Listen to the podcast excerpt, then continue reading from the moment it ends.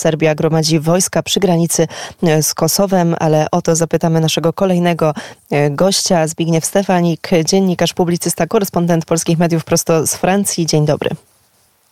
Witam Państwa prosto z Francji, ale bardzo mocno obserwuje pan i to, co dzieje się w Afryce, a także na Bałkanach. No właśnie, z czego wynika obecnie, obecna eskalacja? Co wiemy mm, na temat relacji między e, Serbią a e, tak naprawdę e, w ogóle może opowiedzmy o, trochę o genezie tego, tego konfliktu i o tym, jak ta sytuacja wygląda obecnie. Otóż tutaj to jest rozmowa na dłuższy czas. Powiedziałam, że mamy tylko chwilę, tak jeśli pani rektor pozwoli, to zapraszam Państwa na mój kanał, o czym e, tam mówię e, szczegółowo, czyli o co dokładnie chodzi i e, na czym polega problem. Jednakże obecnie faktycznie duża eskalacja, właściwie największa, można powiedzieć, od kilku lat na linii Kosowo-Serbia. Wszystko zaczęło się de facto tydzień temu, kiedy właściwie w okolicznościach, do których mamy bardzo mało informacji, doszło do śmierci policjanta kosowskiego. On został zastrzelony, zdaje się, przez obywatela Serbii. Następnie doszło do kolejnej strzeliny pomiędzy policją kosowską i jakąś grupą serbską. Fakt faktem, iż jest potężne napięcie od tego czasu. E, Serbia gromadzi siły zbrojne, natomiast e, warto mieć na uwadze, że mniejszość serbska w Kosowie, czyli e, na północy Kosowa, właściwie nigdy nie zintegrowała się z tym państwem i to państwo jest de facto takim państwem, można powiedzieć, sztucznym, utrzymywanym de facto e, no, przez Zachód. E, w Kosowie mamy oczywiście bazę KFOR, służy tam około 3800 e, żołnierzy, e, polskich również. Natomiast pamiętajmy, że KFOR to nie są siły bojowe, tak? to są siły pokojowe. Czyli w sytuacji jakiegoś ataku no, trudno oczekiwać, aby te siły mm, pokojowe mogły jakoś zareagować. Przy czym my nie wiemy, z czym mamy do czynienia tak naprawdę, ponieważ na tym etapie wojska są gromadzone. O tym mówi już nie tylko Amerykanie, ale również służby francuskie, media, Sytuacja jest do tego stopnia niestabilna, że sam e, doradca do spraw bezpieczeństwa Joe Bidena, Jack Sullivan, e, zadzwonił do prezydenta Wójcicza, do Belgradu e, i zażądał od niego, aby on doprowadził do deeskalacji i nie został wysłuchany. Dlaczego? Ponieważ tak naprawdę zapalnik do tej sytuacji jest w rękach Władimira Putina. I wszystko wskazuje na to, że Władimir Putin, który właściwie odniósł tylko pół sukcesu w Afryce, zamierza zrobić to, co nie udało mu się w Afryce, czyli otworzyć drugi front w Europie. E, I tutaj, jak wiemy, na Bałkanach są dwa punkty zapalne. Jest Kosowo e, i jest Bośnia. E, tak więc można założyć, że jakieś wydarzenia niekorzystne w Kosowie mogą również zarzutować na jakieś wydarzenia skoordynowane z Republiką Serbską w Bośni. Jak wiemy, prezydent Dodik ma no, dość bliskie, bliskie relacje z Władimirem Putinem i odnosi się dość wrogo do Zachodu. Bośnia również jest państwem, które nie działa. Znaczy, to wszystko, co widzimy obecnie, co obserwujemy obecnie, pokazuje jak na dłoni, że ustalenia z Dayton, jakby umeblowanie tej, tego obszaru byłej Jugosławii, po prostu się nie sprawdza. Znaczy, nie sprawdza się model na Bośnie, taki model właśnie e, państwa trzyczłonowego.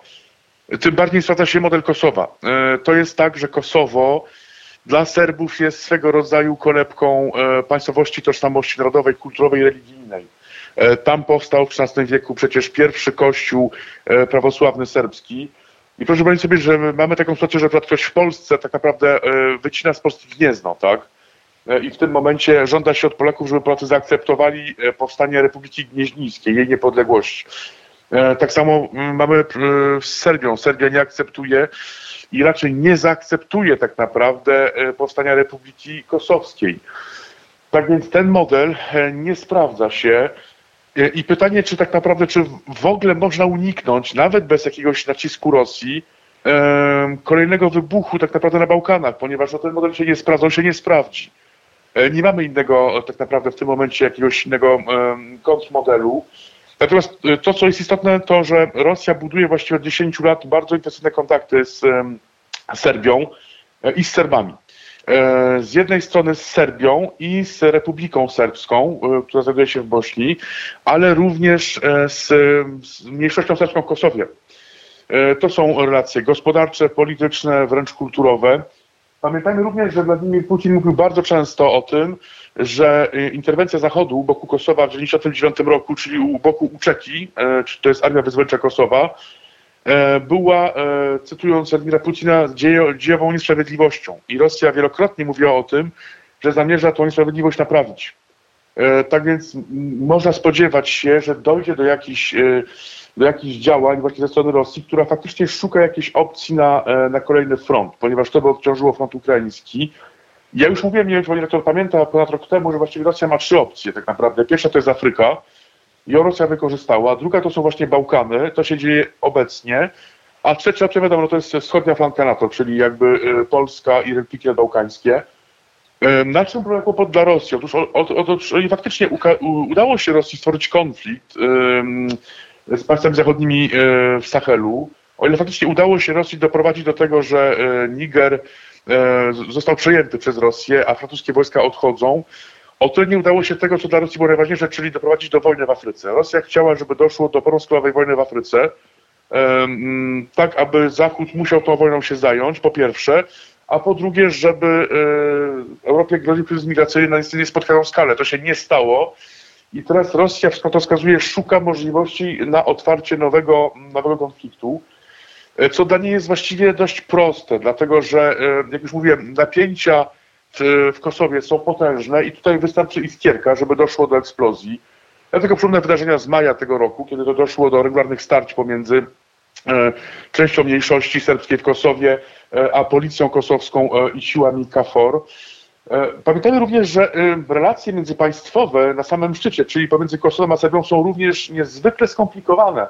E, przecież jeszcze kilkanaście dni temu w Serbii zatrzymano trzech policjantów kosowskich oskarżających o szpiegostwo. E, przecież Serbia nie uznaje Kosowa i właściwie wszystkie negocjacje, które toczą się w Brukseli czy też w Genewie pomiędzy Kosowem a Serbią, właściwie nie przynoszą żadnych rezultatów i nic nie wskazuje na to, żeby się mogło zmienić. Przypomnijmy um, konflikt o um, tak zwane tablice rejestracyjne. E, o co wówczas chodziło? Chodziło o to, że właściwie mniejszość serbska, która żyje w Kosowie, de facto w ogóle nie uznaje kosowskiego prawa, czyli nie płacą oni rachunków za prąd, za gaz, nie uznają oni w ogóle przedstawicieli e, władz. E, no i to powoduje, że e, po prostu jeżdżą na tablicach serbskich. A więc władza kosowska, w tym premier Albin Kurti, chciał sprawić, aby właśnie Serbowie mieszkający w Kosowie jako, jako obywatele Kosowa po prostu musieli przerejestrować samochody, swoje auta na tablice kosowskie. I to doprowadziło do potężnych, potężnych sporów, wreszcie do buntu, wręcz do starć z policją, powstały barykady, zginęło wówczas kilka osób. Tak więc widzimy, jak tam ta sytuacja jest napięta i mamy tak naprawdę kilka wariantów, kilka czynników, które się nakładają przy To jest sytuacja niezwykle napięta, to po pierwsze. Po drugie, mamy bliskość Rosji e, i e, Serbów jako takich. Po trzecie, mamy e, politykę Unii Europejskiej, która właściwie, można powiedzieć, zbankrutowała w tamtym regionie. Dlaczego? Otóż Unia Europejska owszem inwestuje i to nawet niemałe kwoty w, w rozwój Serbii, Bośni, Kosowa. Natomiast składa obietnice bez pokrycia. Otóż Serbia właściwie od kilkunastu lat czeka na jakiś status uprzywilejowany dotyczący regulacji wizowych. Serbii obiecano akcesję do Unii Europejskiej i ta, te negocjacje się w ogóle nie rozwijają, tak więc obecnie Serbia ma takie poczucie zawiedzenia Unią Europejską i raczej spogląda w stronę Rosji, ale też e, między innymi e, w stronę Chin, które też tam inwestują. Pamiętajmy również, że mm, ataki e, sił NATO na Belgrad 1999 roku miały miejsce zaledwie 25 lat temu. To naprawdę nie jest bardzo mało. I tam wiele osób pamięta te ataki. Nawet kiedy się rozmawia z osobami, nie wiem, czy to była w Serbii czy w Bośni, ale jak pani rozmawia z Serbami na przykład z Belgradu, to oni pamiętają tamte czasy. Oni, nawet ci, którzy nie pamiętają, to zostali tak naprawdę pouczeni, nauczono ich, mówiono im, jak to wyglądało jest bardzo duże takie poczucie krzywdy ze strony właśnie Serbów, że oni zostali de facto zaatakowani przez Zachód, że e, oni zostali uznani za winnych tej sytuacji, że właściwie zostali, stali się ofiarą. Dlatego oni raczej widzą e, dla siebie ochronę, pas ochrony ze strony Rosji. Oni wierzą w Rosję. Władimir Putin jeździ do Serbii, jest tam przyjmowany właściwie jak imperator, podobnie jak Sergiej Ławrow. Tak więc dzisiaj Serbowie są zwróceni w stronę, w stronę Rosji. Ja tylko przypomnę słowa tenisisty Nowaka Dziokowicza, które zszokowały świat. Niesłusznie, ponieważ Dziokowicz powiedział, że Kosowo jest sercem Serbii. To zszokowało świat, uznanego za nacjonalistę. Natomiast no, panie, to tak, tak jest. Znaczy Kosowo jest kulturowym sercem Serbii. I to jest tak, jak mówił Lech Kaczyński swego czasu, za co, za co go bardzo ceniłem, dlatego że jako jedyny o tym mówił, jako prezydent, powiedział Lech Kaczyński, że on uzna niepodległość Kosowa, ponieważ no nie ma jakby członek NATO musi zachować się solidarnie z innymi członkami NATO.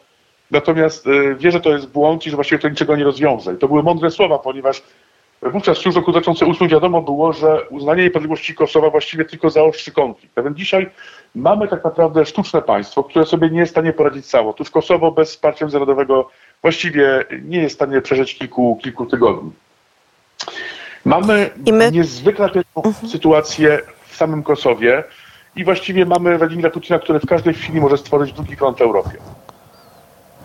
I na pewno będziemy spoglądać w stronę Bałkanów i komentować te sprawy. Tutaj na razie musimy już postawić kropkę. Bardzo serdecznie dziękuję. Zbigniew Stefanik, dziennikarz, publicysta, korespondent polskich mediów prosto z Francji. Dziękuję za rozmowę. Dziękuję bardzo.